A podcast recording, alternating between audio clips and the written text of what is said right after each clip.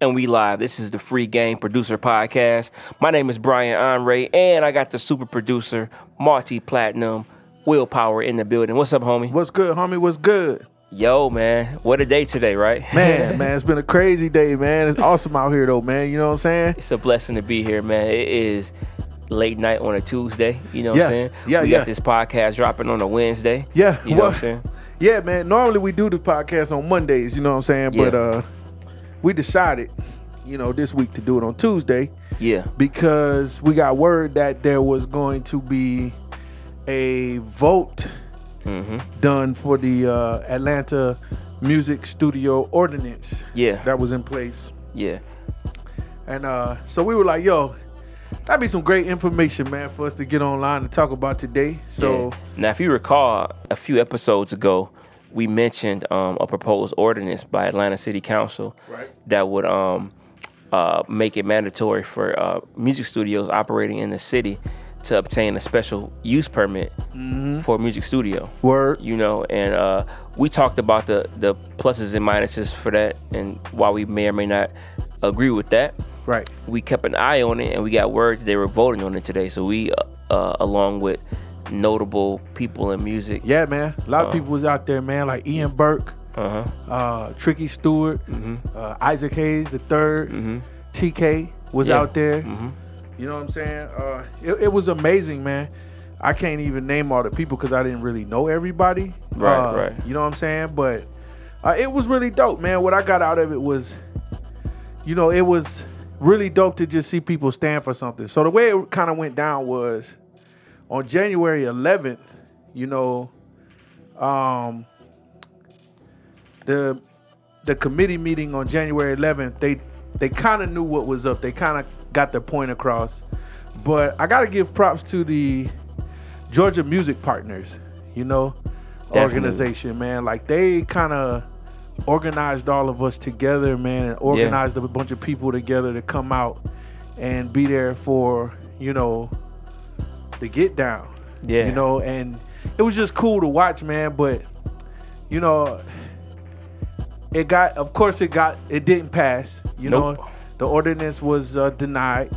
Yep. And it was basically because they were able to prove that the music industry is not responsible for the violence in Atlanta. right. You know what I'm saying? We're kind of just a victim of it as if, as just like anyone else. You know Mm-hmm. what I'm saying? It can happen to anybody. It can happen at a gas station, right. you know, and they wanted to kind of put like a special use, uh, you know, type thing together for it. Yeah. But the people in the music community wasn't having it, and it Yeah. was really dope to see people come together. The Grammy Association was out there. Mhm. Um, you know, a gang of dope artists and producers. It was sick, man. So my free game is like more of a macro type of thing. Yep. uh, which just says let's not give the powers that be a reason to try to shut us down in music. Right. You know, we talk about uh, different things that happen in hip hop in particular because this particular bill, one of the main reasons why it came about was well, this, this ordinance. It came about because uh, of some shootings that happened in in Atlanta studios Right. you know, over the past year. And, you know, we talked about in the past keeping that mess out of uh, the music industry because this is a professional environment we try to create. So, like, you know, let's not give the powers that be a reason, you know. Right. Just because you may have aggressive content in your music, you're still, you know, Right. a, a musician, an artist. And that's for, for all y'all sitting at home that's, you know, may have aggressive music. Maybe you had an aggressive past, so you're authentic in what you do. Great. But when you're working, you're working, man. Yeah, and not not only that, man. It's not even the powers that be, man. I mean, like one of the arguments that uh, the uh, councilwoman was making was it wasn't really so much about uh, the community as much as it was the people who well, it was the community that was making the complaints, which was which is what caused her to have to take action Right. because you start getting phone calls from people who've invested in homes, Yeah. which is their largest investment in life Yeah. and they're complaining because murders and shootouts and Yeah. parties and things like that are happening. So you know, it had it had some balance to it. However, I think the biggest thing to it is, you know, they didn't really have the right to blame the lack of professionalism of a few on a total community as Yeah. well as you know what I'm saying um when you are you need to be as professional as you possibly can I mean this is still a business even though we're making music which you know in turn could represent like you said maybe a street life it could Mhm. represent party life it could represent all kinds of things uh you know because the music as stated in the in the presentation to the council was, you know, man, we've we've we're Georgia music man is as large as Yeah. anything, bro. I mean, everything from country music all the way to the Yeah, hip hop. uh, so uh, Mala Sharma, the uh, Yeah. the consultant from uh, Georgia Music Partners, gave a nice about twelve minute speech mm, where she Yeah, kind of broke everything down in terms of what Georgia music means. And it's not just Georgia, man. In general, you know, a, a lot of communities across this country have budding music scenes. You know, and you want to protect that. You want to make sure you, you know, protect the legacy of wherever you're from and what you're doing. You know what Right. I'm saying? So, you know, that was pretty dope. You yeah, no, it was super dope, man. Another thing too that kind of came out of it, man, it was really dope just going down and sitting through a council session, man. Yeah. A council city council session. yeah. Like I didn't realize, man, what was really good, you know, until we got there, man. You know, Yeah. uh, in case you don't know, um, of course the the music ordinance was on the docket, but there were also other issues on the docket. Like uh, this week, the particular issue was, you know, um, Georgia State Yeah. buying up the old uh, Turner Brave Field. Stadium, Turner Yeah. Stadium, Yeah. and how that was going to affect the community around it. Yeah. And man, there were some really heated people in there with some, some re- activists. activists that was going like- in on a council. Yeah, like, uh, like, like essentially, man, the people were like escorted out before it was all said and done because of their passion for what they were there to talk about yeah, which was awesome, man. Which makes me really interested in what happens, you know, in the community now even more, and it makes me want to go. yeah, I, I'm just gonna find time sometime to just go sit in on those things. yeah. Just to watch and see what is really up, yo. I mean, like it was so personal that like these people were calling some of these folks by their first name, man. Like some of these city people, city councilmen. It was it was entertaining to me. I, I like It was I like, I like a good you know because even my man said the one one of the activists said, listen, they felt disrespected by the council people's lack of actions or, or wrong actions. So he said, I'm done being respectful. Mm-hmm. That's right. And they straight up got disrespectful. Yeah, no, it, it, it, it, it was sketchy at times, man. Like I was literally like, "Whoa, are they gonna like allow that to happen?" yeah, And then you know, even when it came down to like them calling them out on it, it was kind of like, "You still can't do nothing. What you gonna do? Kick me out?" Because that's all you gonna do is kick me out. yeah, But anyway, that was awesome, man. And you know, uh, major shout out to the music community in Atlanta, man. Like we No pulled doubt. we pulled No off doubt. one, and I was just glad to be there. And uh, Brian was with me, and we we, we really Yeah. enjoyed it. It was dope. yeah. If you follow us, we both kind of did some live. Uh, Yeah, man. How about my phone goes dead as soon as they get ready to announce the win or the loss? But you know, it's whatever. But that's why that's why I jumped because I wasn't doing it at first, but then I jumped on once Right. your phone died. I jumped on Instagram. And, It's all uh, good, man. you know, whatever. But yeah, that was pretty dope. Um, so yeah, uh, I wanted to talk about some new music, man, that came Ah, out this week, man. man, because I made a commitment to, to, to talk about that stuff, man. Yeah. I listened to dope projects from uh, PNB Rock, Mm. uh, Nick Grant, and uh, Scotty ATL. Yeah, man. You know what I'm saying? Scotty ATL had a mixtape, "Smoking on My Own Strain." Wow. You know what I'm saying? Uh, with had Drummer Boy on there, uh, JL, KE on the track Nice. was on there, Track Sign was on there Nice. and he had a couple bangers on there, man. Right. So it's good to see him, you know, somebody locally here in Atlanta, man. Was uh um the DJ Toomp uh, have anything on it? nope. N- What? uh, I didn't. Not unless I missed something. I- I, I, wow. went. I went over the track listing. Maybe they maybe they hold on to that because we did have Toomp on the show a few months a few I months mean, back. listen, I would have bet on it. You know what Yeah. I'm saying? I want to say that Toomp is kind of like his main guy. Or, Yeah. or, you know, I don't know. That's a good question because yeah, Yeah. uh, So what about um? So what about this Nick Grant, man? Talk to me, cause you know, I, I was the, I was early on Nick Grant, man, early, and I've been riding to it for a couple days. So I'm not gonna give my opinion on it till I'm done. You know what I'm saying? right, right. Well, Yeah. I'm pretty much, uh, you know, some things can grow on you. You know what I'm saying? Mm-hmm. other things, you know, just hit you at the, the first the first couple of listens. And I listened to the whole album three times uh, Right. on Saturday, Right. and I love it. I think it's I think it's pretty damn good, man. Uh, You know that means a lot. yeah, well, it, to me, to me, it means a lot. Yeah, because you know, I don't just, you know, I like to listen critically, man. And for somebody as talented as Nick Grant, Right. my expectations were high. You know, I don't want him to come come with no weak stuff, man. But Yeah. Well, I remember. dope. You know, it's interesting because I know the first mixtape. You was you kind of gave it kind of a you gave it a 50-50. You wasn't Yeah. even like you was you didn't say it was whack, but you no. I, I, I, I knew he was incredible off the mixtape, but I thought the, the production was Ah, yeah, I okay. the, the production and the mixing because it was a, it was one song on there that was really mixed real bad. Yeah.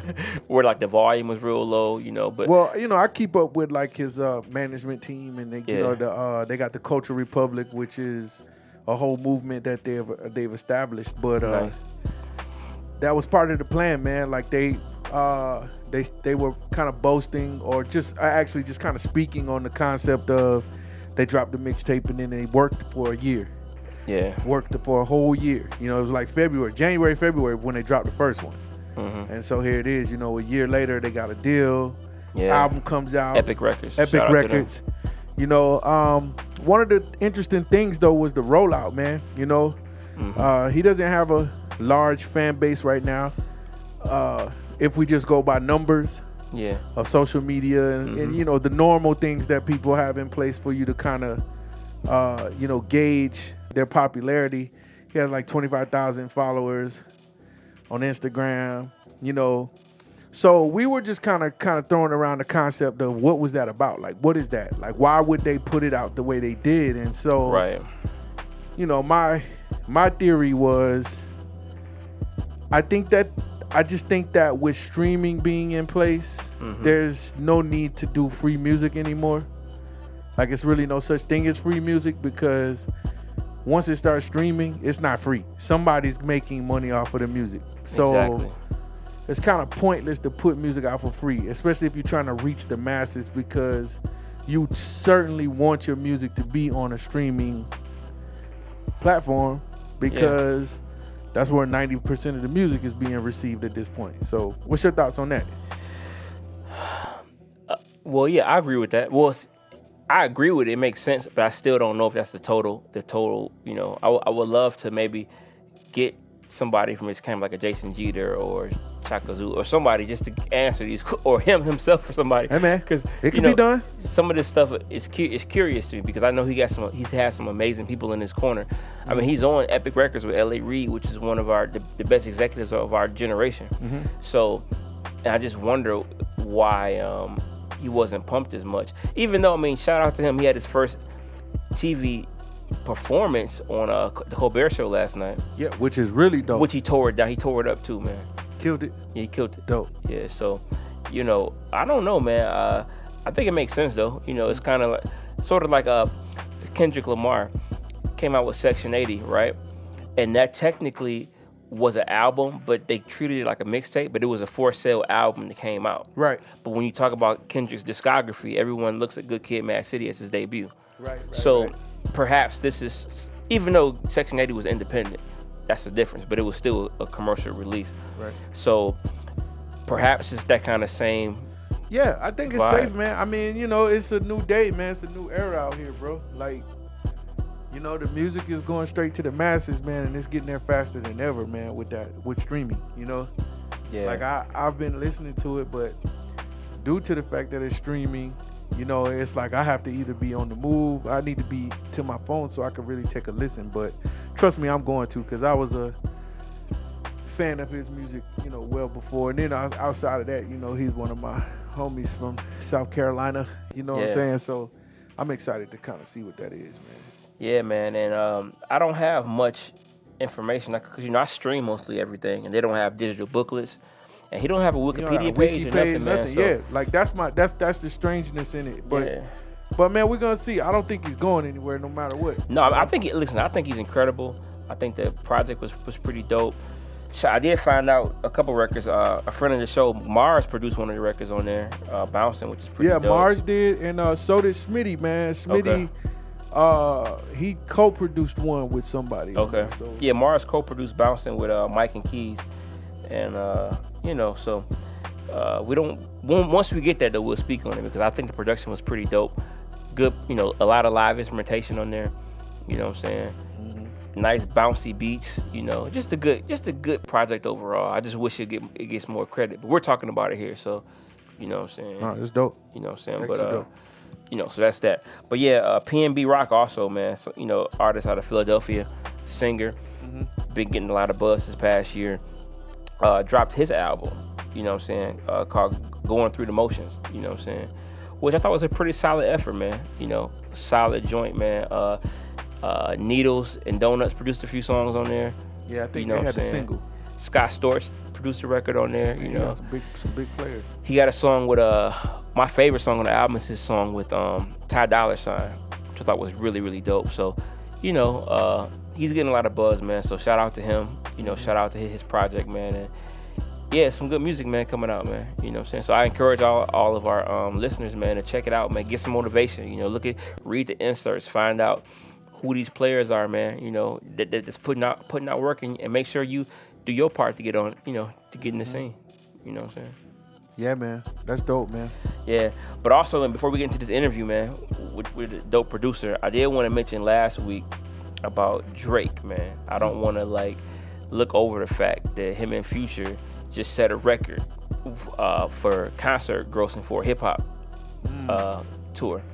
84.3 million off 54 shows is what him and him and Future did. I thought that was like like wow, like really? Like that's that's the biggest one. you know what I'm saying?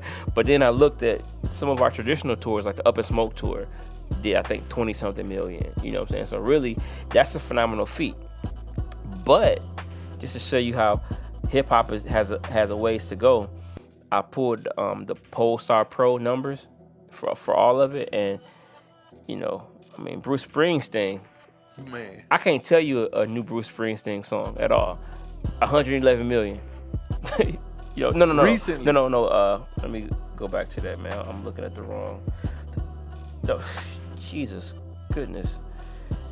268 million dollars. This year? Yes, man.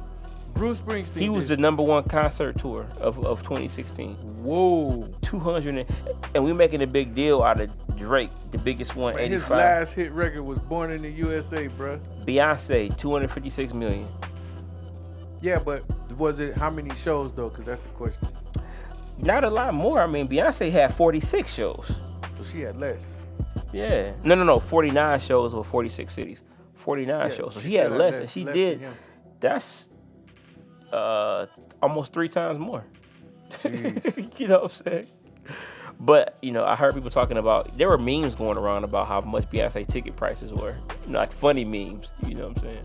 But hey, it worked. Obviously, the demand is there, right? Supply and demand, right? Mm-hmm. Um, but yeah, I can go on and on. I mean, Adele had a big tour, you know, 160 million.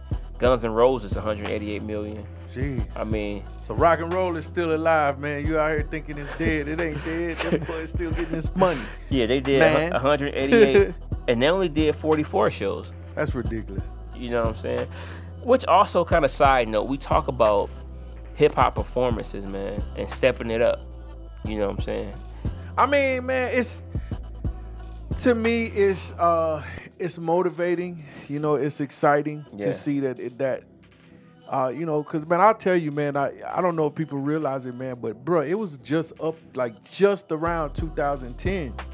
Honestly, like Wiz Khalifa was the one who kind of rebirthed the idea of the rapper that's touring.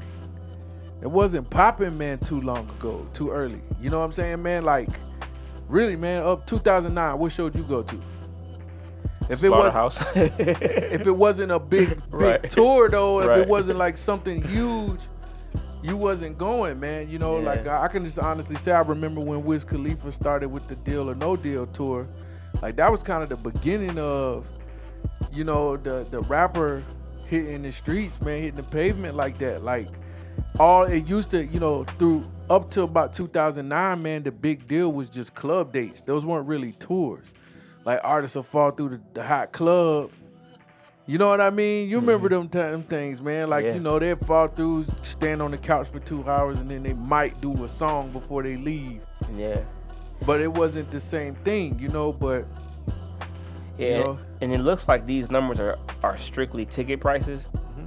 Ticket prices. Mm-hmm. Nothing so to do with merch. merch, parking, food and beverage. Mm-hmm. You know what I mean? So like, I mean, I, yo, salute to Drake, man. I'm glad that we have somebody out there representing hip hop like that, man. I salute him too, but at the same time, it's like, wow, as you know, hip hop is a long way to go still. Yeah, no, I mean it's a downside, but Cause that's a record, and that's only a third of like what the, what Beyonce and Bruce Springsteen doing out there. right. Freaking Bruce freaking Springsteen, And the there's boss. so many rappers out there that I would like to see in concert that were not Drake. So just imagine if you know if we could somehow or another figure out how to. yeah, and, how and I think I know- think overall hip hop shows got to improve too, man. You know yeah, what they do, of course, man. You I know- mean, but that's probably why Drake shows are so good because it's probably a top tier concert. I mean, maybe some of you out there are rappers. You know what I'm saying? That's man. When I was young, man, I went to a LL Cool J concert, man, and was blown away. Yeah.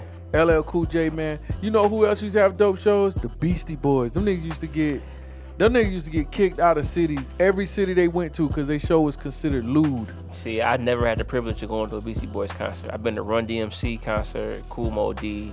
Well, if you went to Run DMC, I would think that that possibly could have happened, because that's what that's kind of how they used to travel. You know. Def Jam used to kind of stick them all out there. Yeah, well, they wasn't on this. I think it was like the not to date myself. I think it was a Fresh Fest I went to. I was like Shit. six years or seven years Yeah, old, see, man. that's some other shit. I had no business being there, man. My uncle took me, man. But JJ Fad, I mean, whatever, I don't know. the Fresh Fest.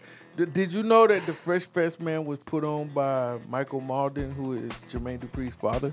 yeah, Yeah, absolutely. That's dope. Yeah, Super dope. yeah, absolutely. It's in that book, the the the, the book that they um The big Ma- payback. the big payback. Yeah, the one they they based uh, the breaks off of on VH1. So, Nice. You know what I'm saying? But yeah, man. Uh, so yeah, shout out to to um, you know all the hip hop artists and, and artists in general, man. You know that's out here getting that that shmoney.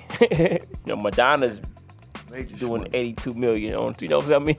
It's just crazy, man. Yeah, like boy, people who ain't even trying. Madonna ain't even trying, and she doing them numbers. So, Dixie but I, Chicks. but I'm, I'm all about positivity on it, man. I mean, I ain't gonna hate on Drake. I think that's awesome, man, for him and for hip hop in general because, you know, it's deserving, man. Hip hop is driving the force, is a driving force of music, if you ask me. You know, anytime they add your flavor to every other genre, you're definitely the root of this thing. So you should Mhm. be getting bigger shows, but. You know, that's Yeah. part of the development of the brand, I guess, man. Yeah, it'll come. We'll check this list next year Yeah, and, and see what happens, man. But yeah, uh, we got a dope uh, producer on the show today, Kato, man. Kato, yep, Kato Yo. the producer. Kato, the producer, man. He's produ- He's from from Virginia, as you would find out. Produced for a lot of dope artists like Dizzy Based Wright. in Atlanta though. yeah, based in Atlanta. Yeah. Worked with Dizzy Wright, Jarren Benton, you know, Roscoe Dash, Lil Scrappy. You know what I'm Mhm. saying? You know, did a lot of uh, dope stuff. Man, he was uh, with Funk Volume for a while. You know, Yeah, man. and yeah. he has a, an excellent uh, concept for how he does his business. Yeah. And I think that everyone should hear because we got to think out the box sometimes. You know, we can't think like it's tough to get into the traditional music industry, but it may or may not be so tough. Well, it'll still be a lot of hard work, but may or may not be so tough to to do some different things, man, and still service the music community. Yeah, like I think what's really cool in this interview, man, we find out that, you know, he's he has been able to monetize being a record producer without the major placements or the hit records. You know what I'm saying? Now he does have a share of those, but Yeah. it's just really interesting to hear his take on that. And I think it's very uh, forward thinking the things that he's on, man. So Mhm. let's take this beat break. Let's get it, You know man. what I'm saying, man? We're gonna take a beat break right quick, come back, bring Kato the producer. Yeah. Pop, show me how to count 'em. How the shit go. I ain't tryna live without it. How the shit go. I don't know something about it. How the shit go. Yeah. Woke up with two bitches inside my bed. One of them rolling up, push on the nightstand, and one of them gon' give me head. I don't pay mind to the rumors, I'm so high on fumes, I don't know what they said. Pod out when I was so young and it opened my eyes, I ain't scared to be dead, I just click with my clip. I'm so in love with my life, and your girl so in love with my dick. I got the styrofoam cup, while I whip? Yeah, yeah, I serve when I sip. Just made the purchase, then dip. Back to my condo, I just got a charge, I can't go to Toronto. Yeah.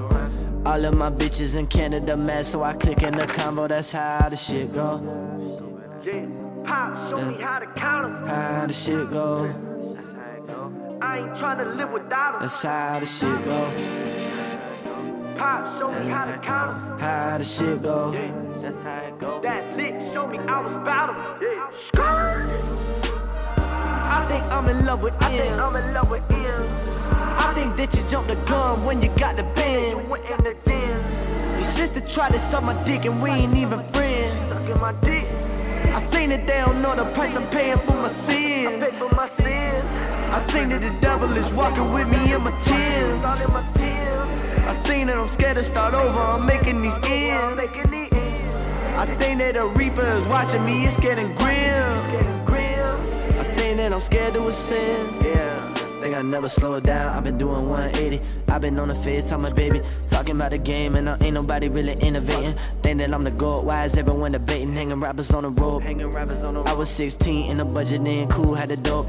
I would go and lay a verse down in the closet. Then we go and take ourselves a trip up the road, getting everything I'm owed. Everything I'm on. Yeah, how many rappers do I gotta fold? How many? Times do I gotta spaz out on the black sheep? Y'all just fitting in the mold. I've been living in the code, Living in the dying by the code, and I got my eyes on the gold. Anybody tryna stop me and my prospects from the promised land, they gon' die in the slow, and that's how the shit go. Yeah. Pop, show me how to count 'em. How the shit go. I ain't tryna live without 'em. That's how the shit go. Pop, show me how to count 'em. How the shit go. Yeah. That's lit, show me I was bout 'em. Yeah. I think I'm in love with him. I'm in love with him. I think that you jumped the gun when you got the bend. Your sister tried to suck my dick and we ain't even friends. I seen that they don't know the price I'm paying for my sins. I pay for my sins. I seen that the devil is walking with me in my tears. All in my tears. I seen that I'm scared to start over. I'm making these ends. I think that the reaper is watching me. It's getting grim. I think that I'm scared to ascend.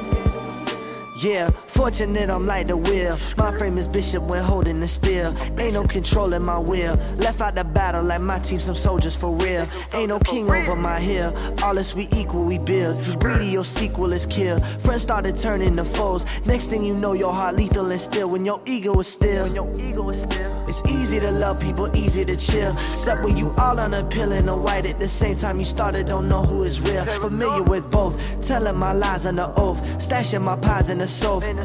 If you righteous, you die and you make it to heaven. You don't, when you die, you a ghost. That's how the shit go.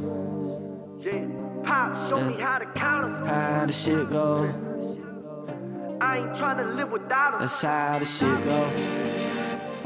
Pop, show me how to count 'em. How the shit go. Yeah. That's lit, show me I was bout 'em. Yeah. I think I'm in love with him. I'm in love with him. I think that you jumped the gun when you got the bend. I think that you jumped the gun. Your sister tried to suck my dick and we ain't even friends. Sucking my dick. I seen that they don't know the price I'm paying for my sins. What I pay for my sins.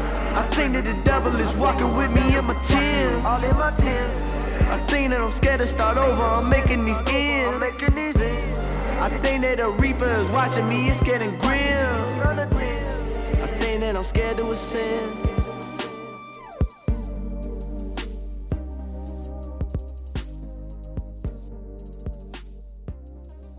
Welcome back to the Free Game Producer Podcast. I'm Onrea here with the super producer WLPWR. We got a special, special guest on the line, the producer Kato. Yup. What's up, homie? How you doing?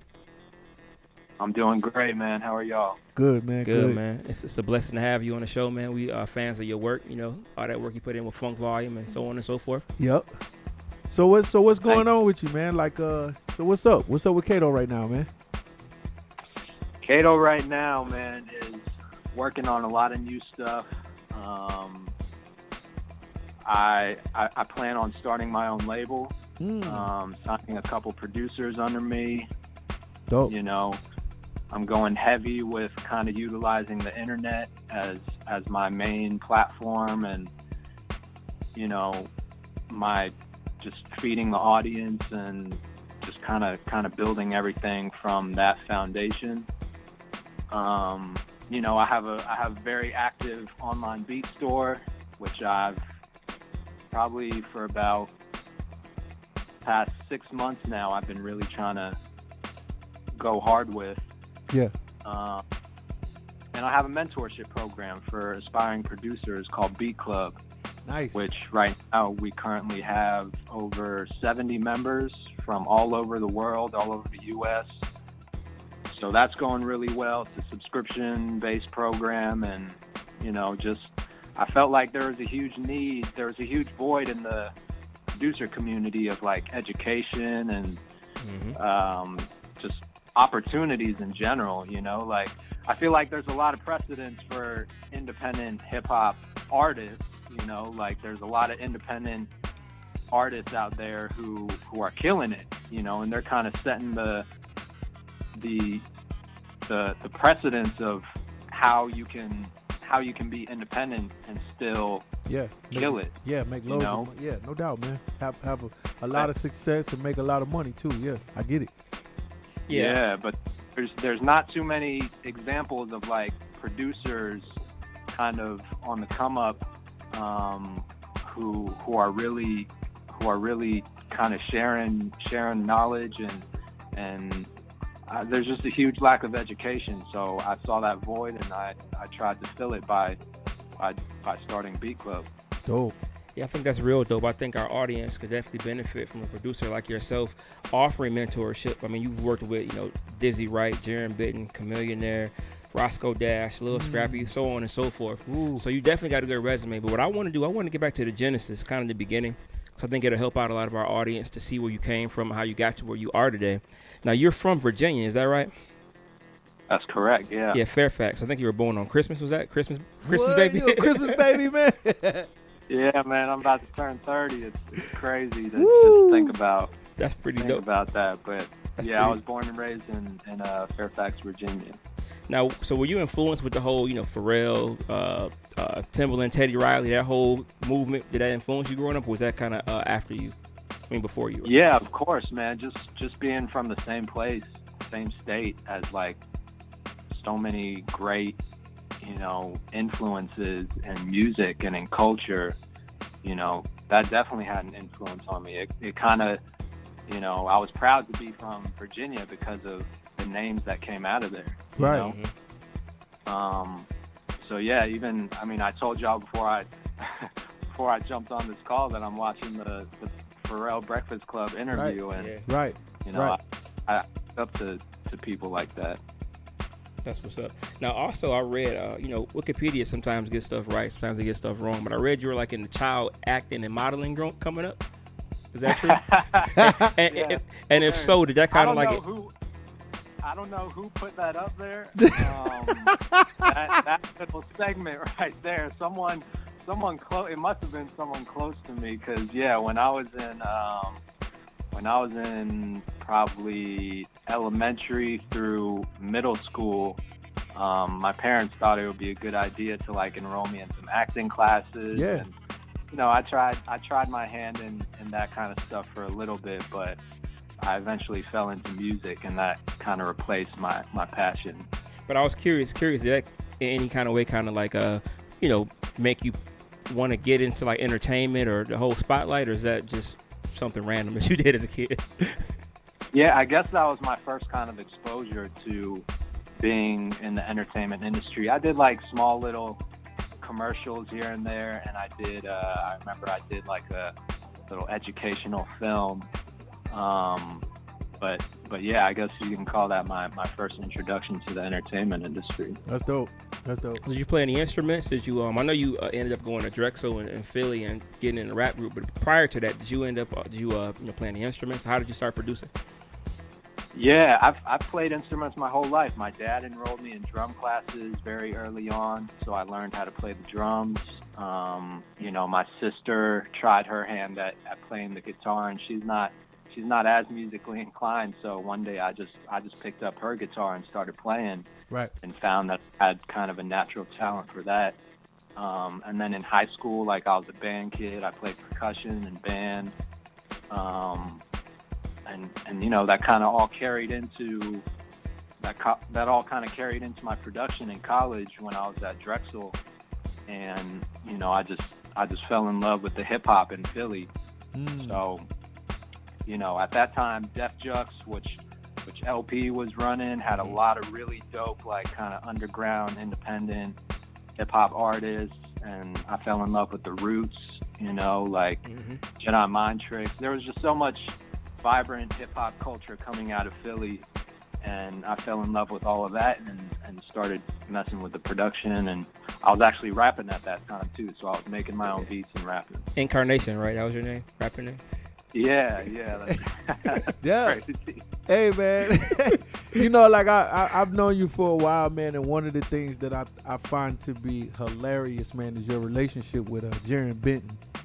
And you guys, like, you know, it's, it's so funny, man, because you guys have such a comedic, you know, energy about what you guys do. Like he's always picking on you online, and you always responding. It's hilarious, man. But I, I think you know, I think it's really important, man, for people to understand that, like, you know, you were naming some very real hip hop, you know, influences, man, and a lot of people, you know, should know how diverse a, a record producer you are, man. Because I've heard things, you know, uh, some of your most popular uh, beats and stuff, of course, have been like kind of trap influenced and things like that. But I've also known Right. you to do some of the craziest like boom bap hip hop records, you know. Um, so can you like kind of talk about, uh, you know, as a producer, you know, did you did you have to kind of like conform to different styles, or is there anything that like that you particularly rather produce,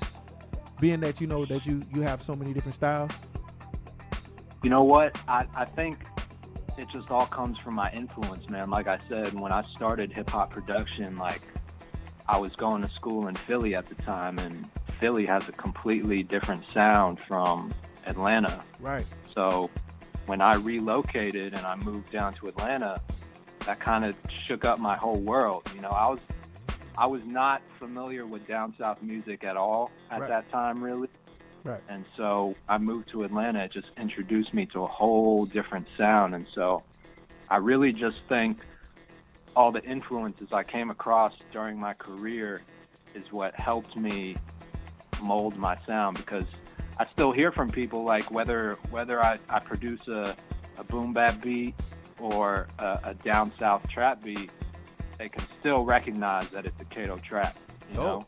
That's dope. So I think I was I was able to still kind of find my own kind of signature sound and just build it around my influences. So I'm a fan of all of it, to be honest. Like Right. I, I still I, I still listen to all different kinds of music, and I, I take I take music for what it is, and um, I love all of it. Right. Nice. So, um, how did you end up with Funk Volume? Now, I know I think you were a part of some showcases around the country. Um, how did you end up actually? Um, weren't you signed with them? I believe for a period of time. Funk Volume, yeah. I um, so when I first moved to Atlanta, Jarren was one of the first artists that I kind of linked up with down here, and we just we just kind of hit it off. So we, you know, he would come over to my crib, I would go go over to Spitzwell's house, and we would record over there. But um, eventually, after we recorded enough music, we linked up with SMK, who was uh, Mike Walbert, who's now the A3C director, Yeah. and uh, and 808 Blake, and we we had a little crew called SMKA. Yeah. I remember. So- yeah. Yeah, so with SMKA, we we started working with Jarren and and shot a couple visuals for him, and then I guess that caught the eye of Funk Volume, and they eventually ended up signing him um, after we released uh, Schizo, which was his first single, and um, after that we just we kept working. He signed a Funk Volume. We kept working. We put out his first album, which was My Grandma's Basement Nice. and then uh, that that did pretty well independently. And Dame, shortly after that, Dame reached out to me and, and offered me a production deal. So, um, you know, we we just I went ahead and signed a Funk Volume as as an in-house producer. Dope. Dope. Okay. All right, so um, so with that, man, like I, I noticed that, you know, we have something really similar in our careers. Like we we basically came into the business as uh like main producers for an artist. Like, Mhm. how has that benefited you? And also, if any, has it has it had any negative connotation? Like, you know, because like for me, you know, what I'm saying a lot of times I would have to go in and, uh, you know, like really uh, prove myself to other people that I don't do just a certain type of rap music or you know, um, Yeah. y- you know, I, I was known as Yelawolf's producer for a little while, you know, and could you talk about how that affects your career? Like, has it helped you or has it, you know, has it hurt you or whatever? You know what I mean? Yeah, I think I think you and I pretty probably had pretty similar, um, you know, pretty similar experiences with that. Right. You know, you you working with Yelawolf a lot, and then I kind of came up with Jarren. So our names are kind of attached to those artists because that's what people know us for. Right. Uh, I think it was more more of that in the beginning because for a while there, like Jarren was really the the only artist that I was working with. Right. So it didn't bother me a lot. I thought it was cool. Like, you know, I every everywhere you saw Jarren's name, you also saw my name. We went on tour together. Um, you know, so our, our names were synonymous. But then after a while, you know, I think I think it affected me more because I knew that I could do so much more. Right. Like I knew I could produce for a lot of different types of artists. So that's exactly what I did. I kind of started branching out and, and working with a lot of different type of artists. And I think now I'm at the place where I, I, I kind of broke that mold a little bit more. Like people people know that I, I work with Jarren a lot, but they also know that I produce for a lot of other artists too. Right. Um, Right. So, you know, it's been a it's been a crazy ride, man. It's I think I think everything happens for a reason, and I wouldn't have it any other way. Yeah, nah, man. I mean, you've had a, a very bright career, man. I know, like, the future is even bigger. But, you know, I want to talk about some of your business, man. Like, you, you're very innovative, man. Like, I've been noticing, like you said, you've got, like, the, uh, where you sell beats. I think it is online. I, I'll let you explain it. But, uh, you know, I see you Yeah. doing that. I see you doing contests all the time. I also see you, uh, you've taken on something that I noticed that Funk Volume used to do, and that's like, they were really good at like uh, engaging their fans and really, um, you know, creating a platform for them to engage with, you know, with with the artists. And you're doing that with producers. Can you kind of talk about your end game for that, and you know, just kind of get into what it is you're actually doing? Because I, you know. We see it, but if you don't actually participate, you might not actually know what it is you're doing. You know what I mean? Right, right. Yeah. I learned a lot from Funk Volume, man. Being being signed to that label, that that whole opportunity was a blessing for me because I learned so much. Not only, you know, did I meet some really great people, but I learned a lot on the business side and, and how they operate. So um, I kind of took those same lessons and applied it to my own production career, um, especially after I got off the label earlier this year. I kind of applied a lot of that same stuff to, to what I'm doing. So, um, you know, for producers, man, it's it's tough.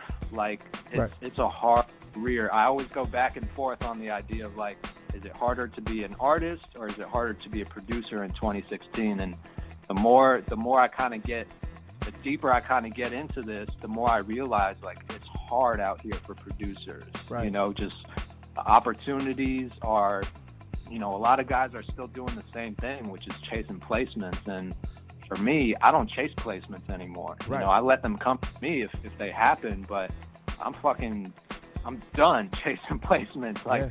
I'm done catering to the music industry. Right. I'm done playing the games. I'm done playing the politics. I don't do any of that shit anymore. So for me, it's all about I take everything in my career into my own hands and I build my own platform. I put the work in myself. So at the end of the day, if I fail at this, there's no one else to blame but me. You know, I don't like to put my my career in the hands of anyone else. So Man, free game. you know, right there. yeah. I, I really just I really just got in the mindset of I'm going to take everything into my own hands. I'm going to put in my own work. I'm going to build my own platform. I'm going to build my own audience. Like I don't want shit given to me. I'm going to work for everything, you know. Right. So at the end of the day, I can reap all the rewards too, which is exactly where I'm at today. You know, like Right. every everything I've built through my platform, man, has been, you know, and I don't want to discredit anyone who's who's helped me along the way or, or mentored me or, you know, given me advice, but at the end of the day, like this is this is all on me. This is my career. So, um, you know, everything I'm doing now is, you know, everything from from my beat store to my mentorship program to selling my own merchandise to making strategic partnerships with with the the people in the industry that I know. Right. Um, you know, it's it's all for my career. So, at the same time, you know, I've been in the industry for for 10 plus years now and I know how things work and I can kind of see where things are going in in 2017 and beyond. So I'm trying to now pass down opportunities to other producers who don't don't really have the platform yet but are, are putting in the work and are talented you know so that's why i'm starting the label that's why i curate beats from other producers on my on my beat store and that's why i have um, beat club you know it's a mentorship program so i'm helping other guys too Is that similar to uh, NastyTrax? Is that your the site that you started? For, Yeah. for the beat? yeah NastyTrax is is my beat store and actually um, It looks good, by the way. I'm looking at it right now. It's, it's pretty.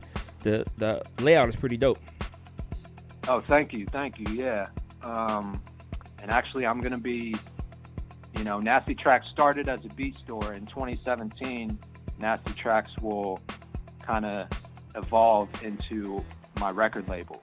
So my record label is also going to be called NastyTrax, um, and you know, it's gonna.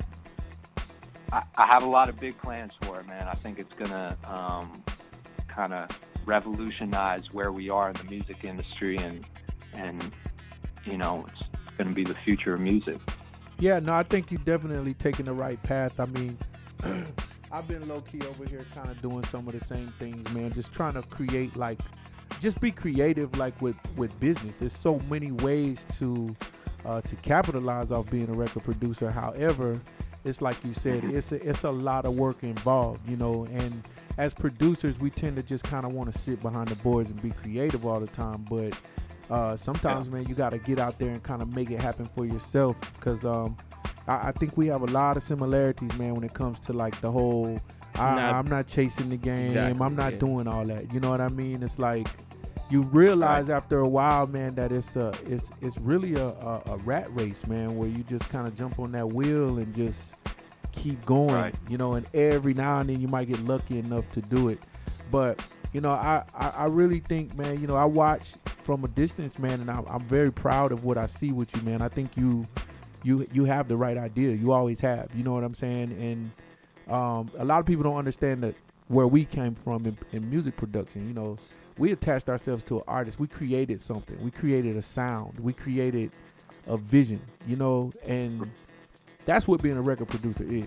You know, so yeah uh, you know, man, I, I, I, I think you're doing something fabulous, man. And everyone that I've ever spoken to speaks highly of you, man. And they, you know, everybody's cheering for you, man, and hoping that uh, you you have some success in this, man.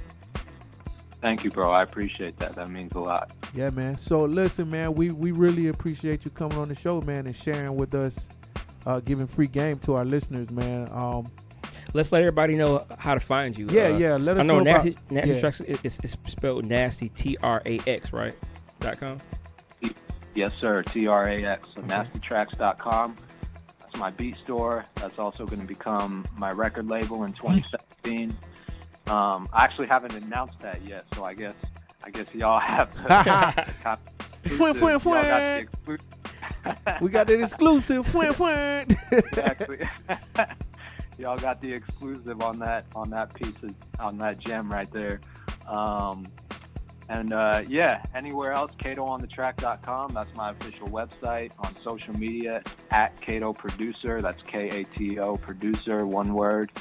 And um, yeah, I'm I'm coming for it. Um, 2017 is my year, man.